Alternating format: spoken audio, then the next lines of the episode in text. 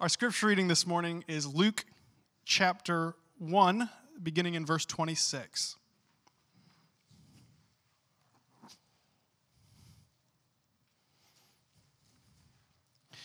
In the sixth month, the angel Gabriel was sent from God to the city of Galilee named Nazareth to a virgin betrothed to a man whose name was Joseph, of the house of David. And the virgin's name was Mary. And he came to her and said, Greetings, O favored one, the Lord is with you. But she was greatly troubled at the saying, and tried to discern what sort of greeting this might be. And the angel said to her, Do not be afraid, Mary, for you have found favor with God. And behold, you will conceive in your womb and bear a son, and you shall call his name Jesus. He will be great and will be called the Son of the Most High. And the Lord God will give to him the throne of his father David and he will reign over the house of Jacob forever, and of his kingdom there will be no end. And Mary said to the angel, How will this be, since I am a virgin? And the angel answered her, The Holy Spirit will come upon you, and the power of the Most High will overshadow you. Therefore, the child to be born will be called Holy, the Son of God. And behold, your relative Elizabeth, in her old age, has also conceived a son. And this is the sixth month with her who was called barren for nothing will be impossible with God. And Mary said, Behold, I am the servant of the Lord. Let it be to me according to your word. And the angel departed from her. And then continuing in verse 46. And Mary said, My soul magnifies the Lord. My spirit rejoices in God my Savior. For he has looked on the humble estate of his servant. For behold, from now on all generations will call me blessed. For he who is mighty has done great things for me, and his holy name. And his mercy is for those who fear him from generation to generation. He has shown strength with his arm. He has scattered the proud in the thoughts of their hearts. He has brought down the mighty from their thrones and exalted those of humble estate. He has filled the hungry with good things, and the rich he has sent away empty. He has helped his servant Israel in remembrance of his mercy, as he spoke to our fathers, to Abraham, and to his offspring forever.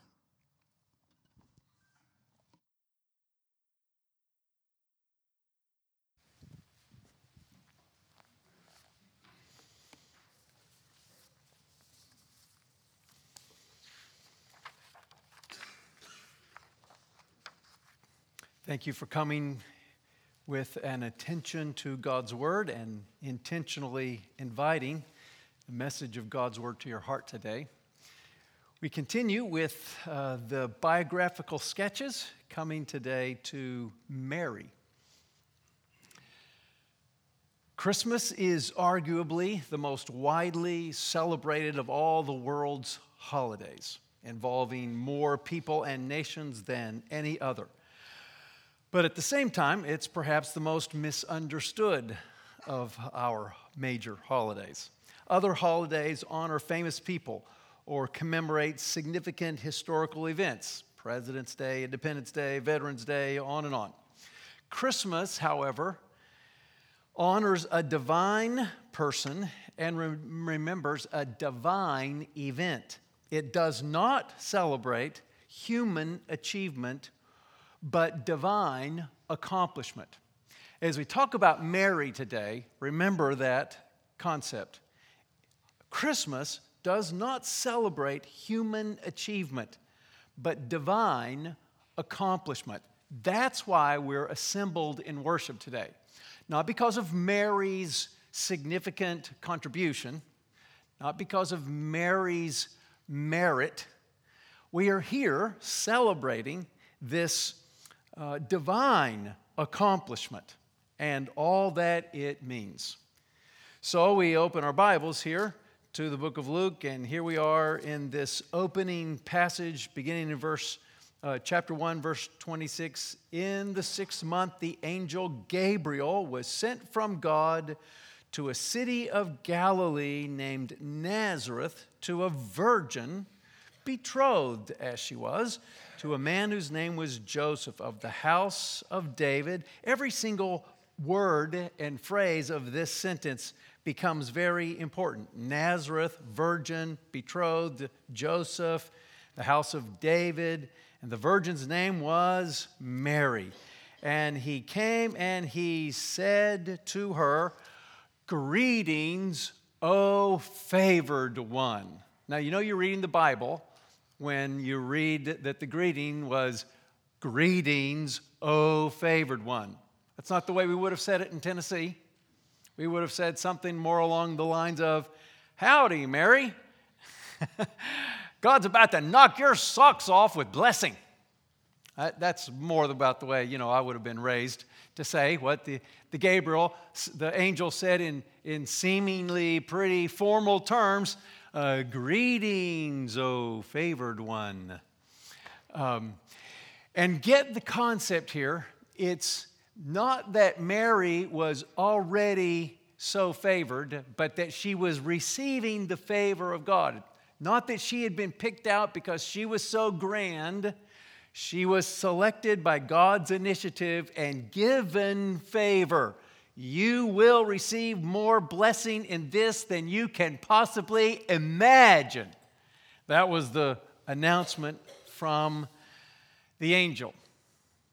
Some have said, some have called Mary the most universally admired woman in the history of the world. That's why so many people, so many girls are called Mary.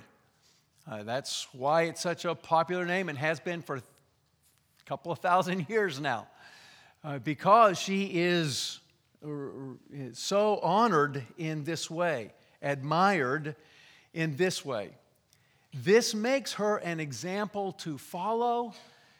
Understand, please, an example to follow, not an idol for veneration. Keeping Mary in proper perspective during Christmas season is tough, both religiously and uh, emotionally and every other way. And since we're going through this biographical sketch, it's timely that we think about how God used Mary and put her in proper theological perspective, as well as what we're trying to learn from her and her involvement in this most grand of things. Think about the background with me, if you would. Her name is Mary, which is really uh, the Greek form here in our Greek New Testament that we're reading here, uh, translated into English, but comes from that Hebrew Miriam, which indeed means bitter. Um, why would uh, mom and dad call their kid bitter? Well, uh, remember, um, the circumstances that most everybody was born into in the city of Nazareth, the location that this is happening in, was uh, meager. Uh, by today's standards, we would call it poverty stricken. So, bitter wouldn't have been an unknown concept to them. Life, it, it's simply a, an acknowledgement that life is hard. Life is tough, especially there in Nazareth. Remember in uh, John chapter 1, verse 46, when the, the question was posed Can any good come out of Nazareth? Because Nazareth was such an out of the way place. It was such a Hickville place in the boondocks kind of considered. Can any good come out of a little bitty place like that, an out of the way place, a poverty stricken place like that, where virtually nobody of any standing comes from? So, in that context, that the angel Gabriel would come to a city of Galilee named Nazareth to this bitter young lady whose, acknowledge, whose name acknowledges the fact that life is hard. Uh, it, this doesn't start off with an auspicious start, does it? To a young lady, okay? So uh, if you're trying to make a splash, you don't, number one, do it with a woman, you know, because of their status in life back in that day, right? You don't do it with a woman, and you certainly don't do it with a young woman. No status, no prestige, no power, no money, no, you know. And they come, it the, comes here to a young lady, perhaps 13 to 15 years old. Now, how many of you are teenagers in this room? Raise your hand. Teenagers? All right.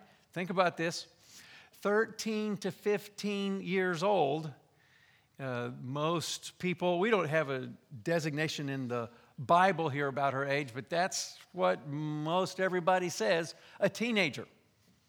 Seems pretty young to us.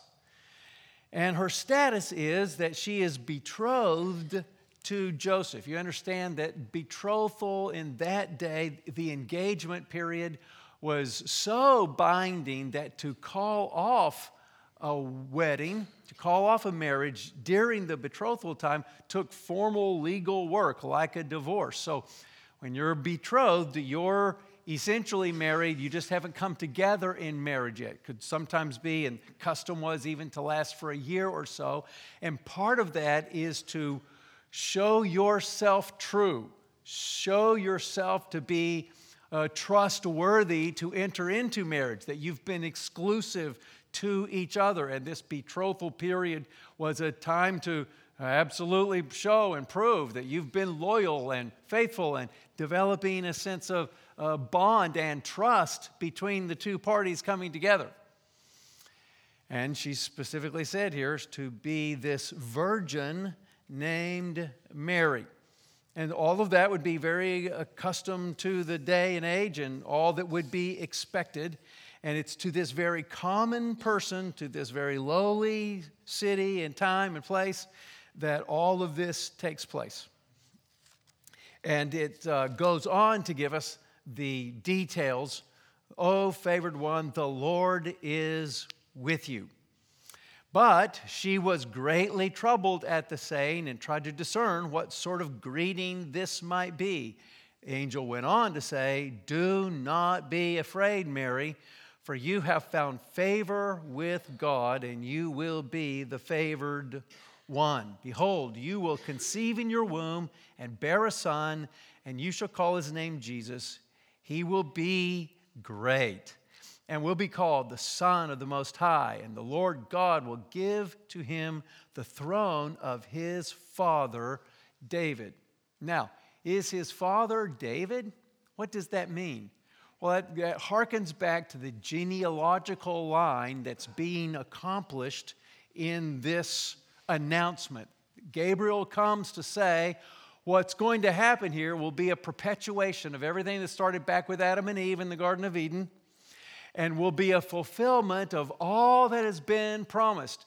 Here's Mary, uh, brought up as a person who's in the Jewish faith and would have heard about all of the prophecies all through her growing up years and would have recited them out loud as they continued to think about the Abrahamic promise and the 12 tribes of Jacob and coming through the tribe of Judah that would be then the king, the King David, who everybody revered. And, and now we're being told that from David, in continuation in his line, Mary is going to play a significant part to give us this one who should be called Jesus. So, what's happening here, Luke gives us the genealogical line through Mary from which Jesus would come. Now, that will take us back through the house of David, right? Through Nathan.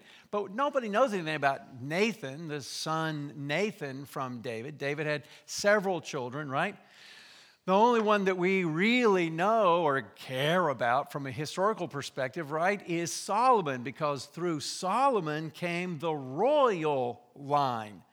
King David, the kingship passed not to Nathan or to any other of his children, it passed through Solomon. So the royal line, if you turn over to Matthew, that genealogical listing coming down to Jesus would be through the royal line, as Matthew gives us the royal line through Joseph. But wait a minute. What we all know about this whole story is that this doesn't include Joseph physically, biologically, the birth of Jesus will have absolutely nothing to do with Joseph. Isn't that correct? That, that's right. That's good Christian theology.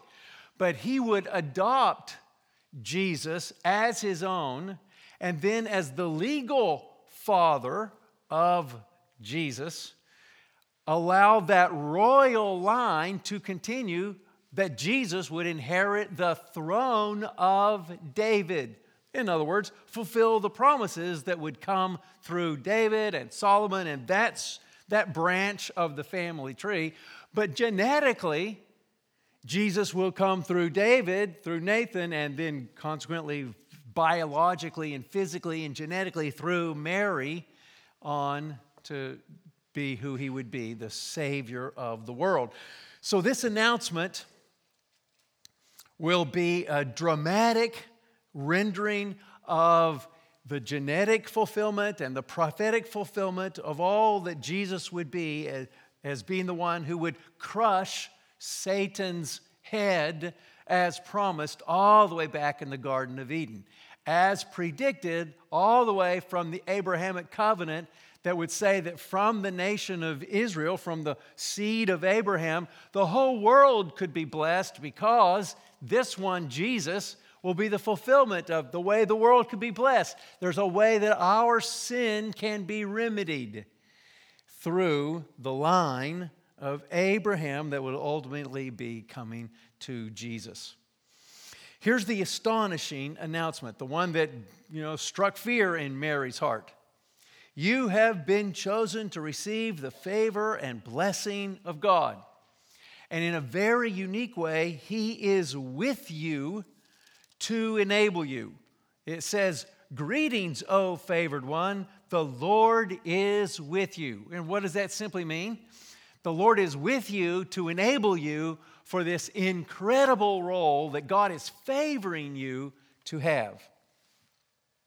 She should not fear this strategic assignment. I understand why she would be fearful. I understand why it would strike fear in her heart. Me? Are you, are you sure? Did you get it right? Here I am in Galilee, in Nazareth. Indication of the fact that life's tough for me and my family. Why don't you just go to the palace somewhere? Why don't you select somebody of prestige and position and status in life? No, not all of that. You.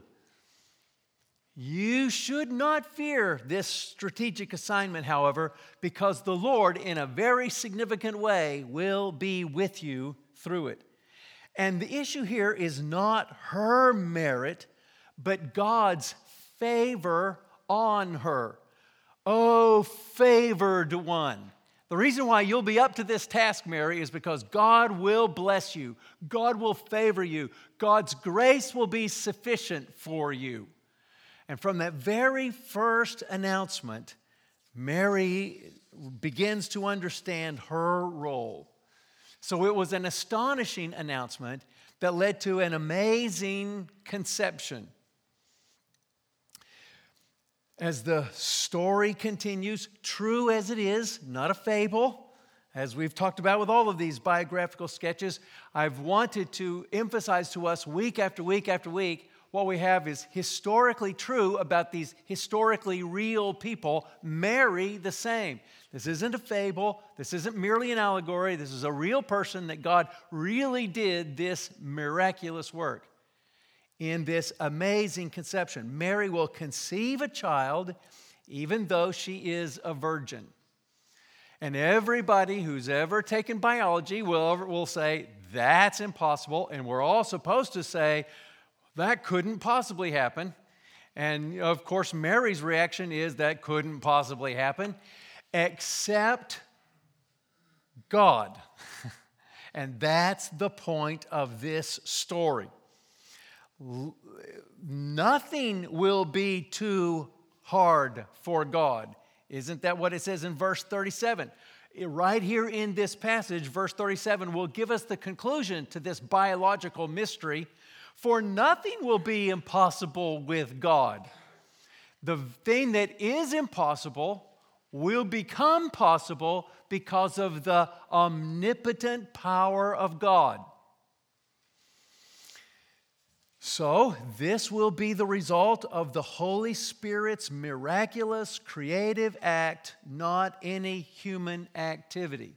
Naturally, this will bring upon Mary the scorn of the society around, very naturally, very appropriately, there will be some sense of scorn. Wait a minute, you're expecting a baby and you're not yet married. This should not be. And of course, it shouldn't be. That's not the point of this story that, oh, it's okay to be a loose woman. Of course, that's not the point here.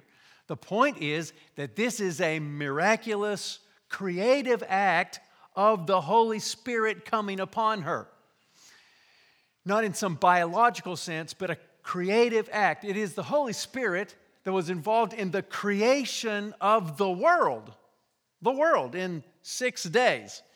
And in so much that the Holy Spirit is the creative one, so he creates life within the womb of this favored young virgin woman. Amazing conception and an admirable reaction. What does Mary say and do to all of this? After this announcement is made to her, in verse 38, her reaction is given to us. And Mary said, Behold, I am the servant of the Lord. Let it be to me according to your word. And the angel departed. Mary accepted this announcement with confidence in God and humble submission to Him. It only took about that long for, for it to dawn on Mary what this meant for her. Oh no, this is a disaster. Socially speaking, financially speaking, every way you can possibly think of it, the immediate reaction is this is a disaster. And of course, it was. But she accepted the announcement with confidence in herself, in her family? No. But her confidence was in God. I am the servant of the Lord. She indicated her willingness to participate in God's plan regardless of the cost to her personally and there would be misunderstanding, and it would persist through her whole life. This misreading of the circumstances. And yet, her response immediately was Behold, I am the servant of the Lord. I'm not just a servant of a master of human proportions, I am your servant. And so we come to this doctrine of the virgin birth of Christ from and through a virgin young lady whose conception is a miracle. It's supernatural. So that when Jesus is born, he's born without a sin nature. He will not sin. He won't have a sin nature and he won't commit an act of sin. That's essential that that happen through a virgin birth. You see the importance of that? That's a foundation to what Christianity is. That's what the secular world, you go to Ohio State University and ask virtually any professor on campus, is the virgin birth of Jesus Christ true? And virtually everybody will say, absolutely not. That's a fairy tale. That's just religion. That's not true. Don't believe it. But if you take the Bible at face value, reading naturally what it says, what do you have to believe about Jesus' birth? He was born of a virgin. Her name was Mary. She lived in a particular place at a particular time, and this is exactly what happened. And this is essential to the belief system of Christianity. It's not optional.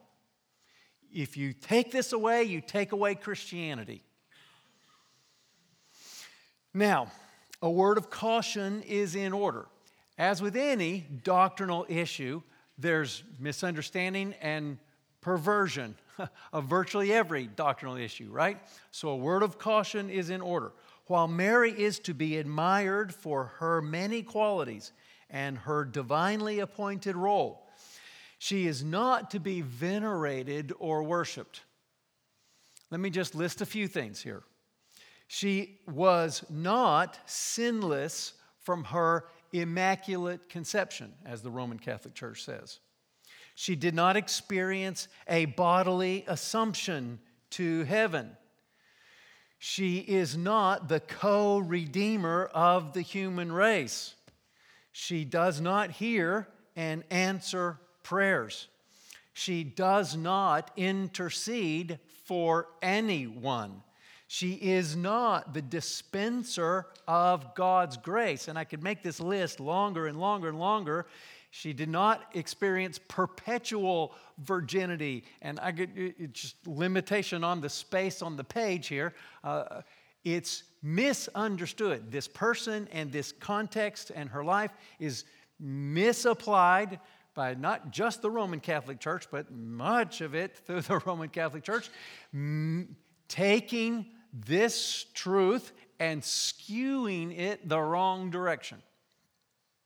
So, if you're going to think about Mary and her strategic role, you've got to understand that it's been misunderstood and misapplied through the centuries. Pause to ponder these things. Mary was a sinner in need of a Savior just like you just like me. She called him God my Savior. Look at verse 47. My spirit rejoices in God my Savior. She acknowledged that she was a sinner in need of a Savior, just like every other person on the human race. She's highly favored, yes, but not sinless herself. She's in need of, she cannot be a co redeemer. There's only how many redeemers in the world? One. It's essential you get that. If you're going to call yourself a Christian congregation, if you are a Christian, Christianity says there's one Redeemer, not two, not three, not ten, not any one you want, just the one revealed in Scripture, the Lord Jesus Christ. And He only redeems those who acknowledge themselves as sinners, like Mary, there's whole schools of people who say well, she didn't need redeeming. She was this favored one. She was no, she needed redeeming. She was born under the law like all of us are. When God kept his promise to Mary, he was keeping his promise to the whole world. Going back to the Garden of Eden and this promise that Satan's head would be crushed, though it would bruise his heel, that promise coming through the Abrahamic covenant through the Davidic covenant and on down through the course of redemptive history, when, when God kept his promise, Mary, you will be with child. You shall call his name. When he kept his promise to Mary, he was keeping his promise to you, to all of the human race, that there would be a redemption, a remedy for our sin. God uses those who are obedient to him and trust him for the outcome. And that's what's so exemplary about Mary, even as this young lady in Nazareth, her immediate response to the announcement of the angel and to the work of God in her heart is to say, Okay, bring it on. Here I am. I'm your servant. I'm nothing but your servant. So, whatever it takes, here we are. That's what's so exemplary about her wonderful that God's grace manifests itself in her, in uh, teaching us that young or old, man or woman, Jew or Gentile, that's what God expects from his favored ones. Then we come to her adoring worship. And here we begin in verse 46 as we read together her worship of the Lord in response to this announcement. She says, in this, what's called the Magnificat, the song of praise of Mary, praising the Lord for this strategic role she's been given. My soul magnifies the Lord, and my spirit rejoices in God, my Savior, for he has looked on the humble estate of his servant. For behold, from now on, all generations will call me blessed. And she goes on in her worship of the Lord. From the heart of one who believed that God would keep his word comes this song of praise. She believed God's going to do exactly what he promised. And in believing, she launched forward. This song of hers is full of theology and knowledge of Scripture. Let me just point this out to you briefly. The first line, my soul magnifies the Lord, essentially comes from Psalm 34, verse 2. The second line, my spirit rejoices in God my Savior, essentially comes from 2 Samuel 22, verse 3. The third line, for he has looked upon the humble estate of a servant, essentially comes from 1 Samuel 1, 11. And you could virtually go line by line through her whole song.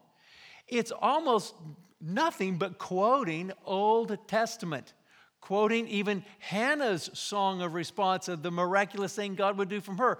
In other words, Mary's initial response in her taking on the role that God had given her was to quote scripture back to God. How is that possible?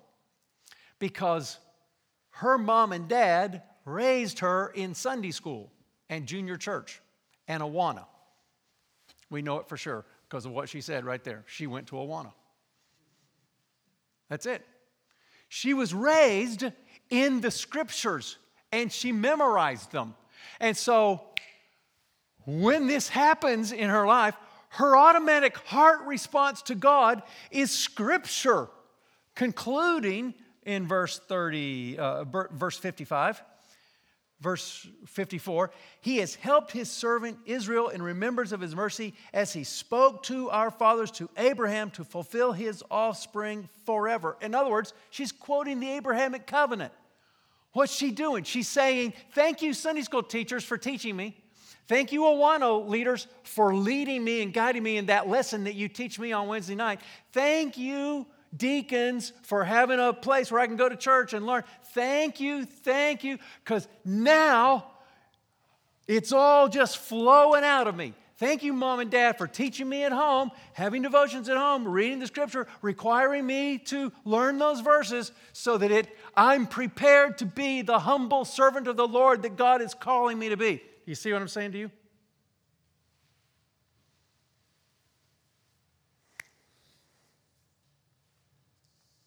It was full of theology and scripture knowledge.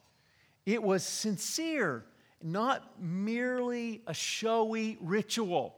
She wasn't just mechanically reciting, it was from her heart and soul. It says, My soul magnifies the my it, it's sincerely coming from the inside. And my soul magnifies the Lord. It's continual not a one time experience. This, this song is saying, in essence, I continue to magnify. It's a continual ex- expression of my worship to the Lord. And I wonder for us, do we find ourselves week after week after week continually like Mary, laying ourselves out before the Lord in humble submission to Him, ready to do what He requires of us? Those are the blessings that come. So, what would our next steps be? How are you responding to the announcement of Jesus as the promised Savior of the world? This is what we want to ask our community. This is what we want to ask everyone that we know. Because according to the Bible, Jesus is the only hope you have of eternal life. So humbly repent, believingly receive him, willingly believe on him as your Savior, expectantly call on the name of the Lord and you will be saved. I put those words in quotes because those are the words the Bible uses in response to the acknowledgement of who Jesus is. Repent, receive, believe, call on the name of the Lord, and you will be saved. And I would urge you to do just that. He is the Savior, He's the only Savior, and He's the one we ought to go to in that recognition of need.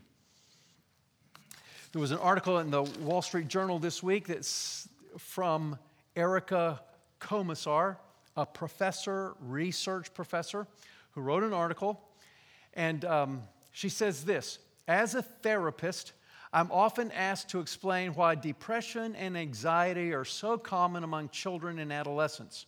One of the most important explanations, perhaps the most neglected, is the decline in religion, decline in interest in religion. This cultural shift already has proved disastrous for millions of vulnerable young people. What this professor says her research has told her is that the declining interest in religion in America is costing us our mental health. She's telling us here that the disengagement of many children and adolescents from organized religion has had a very damaging effect. It has increased rates of depression and anxiety, and a whole list of things she goes on here to, to talk about.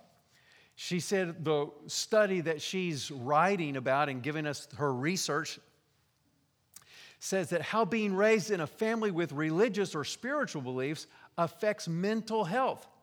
And she cites the Harvard research. Now, we're not talking about a church research group here. We're talking about Harvard researchers that looked at the rates of religious involvement for approximately 5,000 people and that they controlled the research for socio, socio-demographic characteristics and uh, mental health. What was the result? Here's what I want you to hear.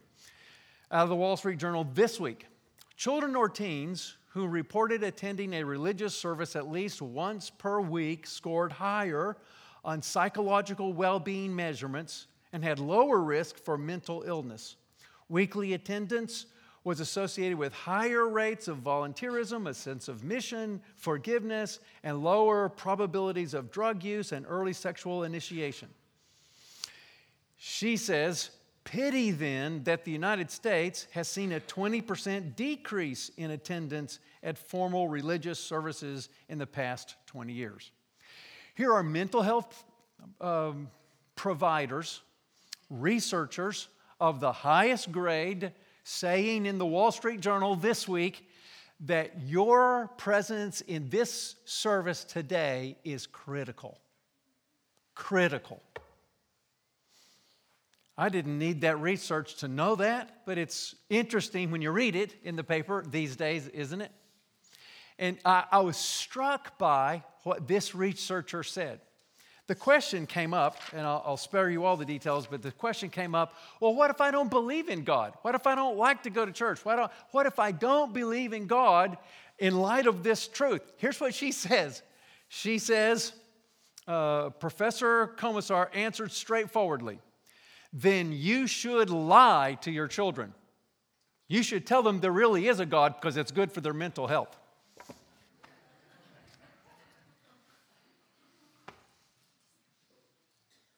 You don't have to lie to your children about that. It's true. There really is a God.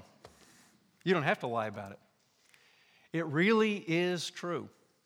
And there really is deliverance from our sin and all of the good that comes from the reality that I can be saved, liberated, the chains fall off from my bondage to sin. That's not just fairy tale.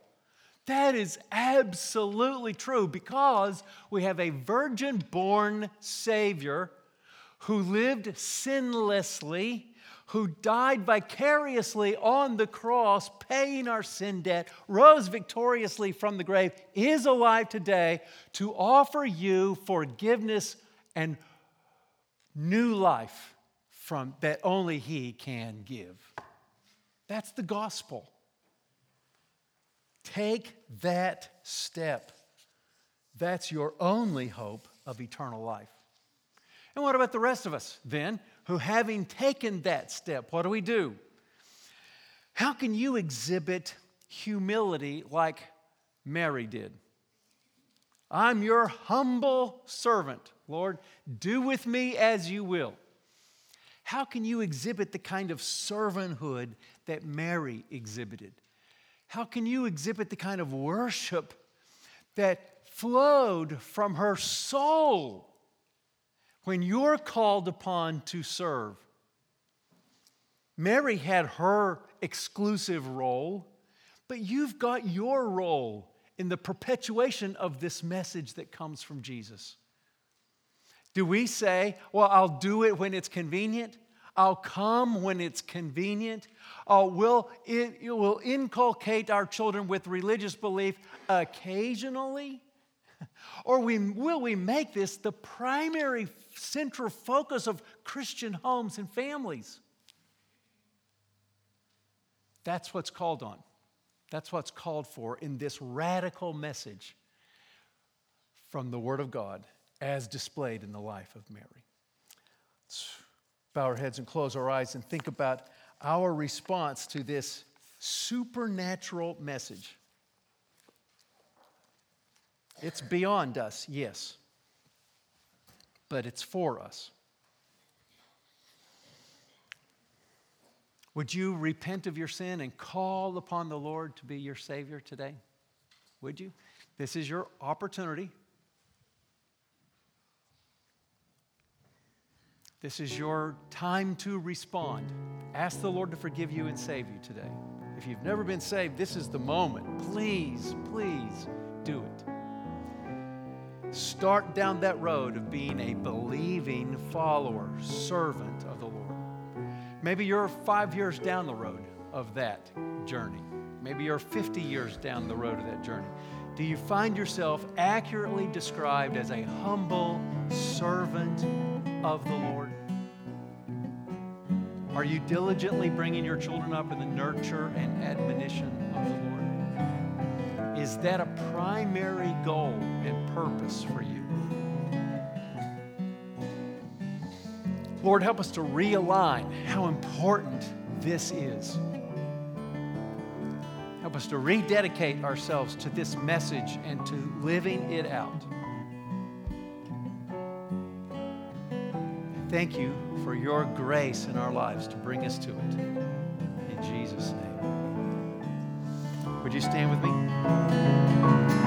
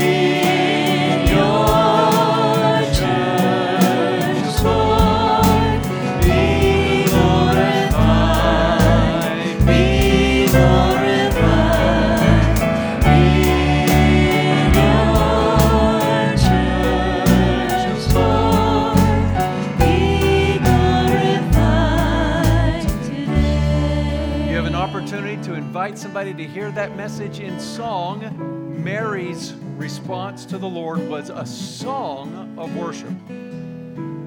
People following Jesus have been singing ever since, right? And we're going to sing tonight. We're going to sing that incarnation song tonight. God so loved the world. Invite somebody to come with you. Say to them, Would you come and sit with me? Who could, who could avoid an invitation like that? Somebody as winsome and nice and kind as you? Nobody could turn down an invitation like that. Would you come and sit with me? and then as you go out, remember to sign up for the farewell reception, please. Right there on that table as you go out the door. Thank you, Lord, for our time together today. Thank you for our church family. May we grow this family through evangelism and discipleship, we pray. In Jesus' name.